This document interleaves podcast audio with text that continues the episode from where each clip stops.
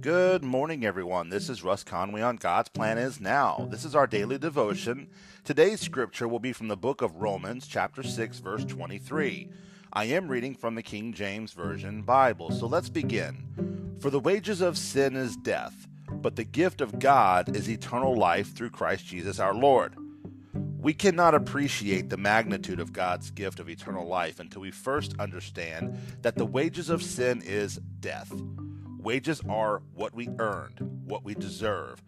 Death is not only physical death here, but spiritual and eternal death. Our sin was an offense to the infinite, infinitely holy God, and thus justly deserved eternal punishment. But God has given us a way out of eternal death.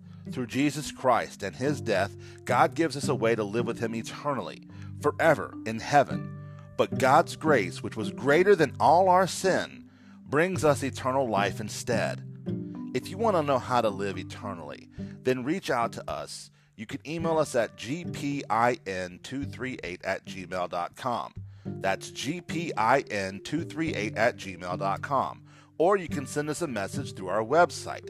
The link is in the podcast descriptions below. Let's pray. Lord, Help us to see that your punishment for sin is just and to sense something of the true heinousness of sin. Help us to appreciate the love you gave for us by providing us a way out of sin. Through Jesus Christ our Lord, help us to be honest with our decision with you today. Bless us, O God, and bless those who hear this message, that they feel the calling to your kingdom. In Jesus' name, amen. If you felt inspired by today's word, then let us know.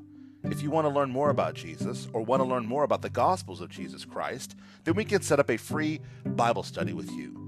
Email us at gpin238 at gmail.com or click our website link on this podcast for more information. May God bless you.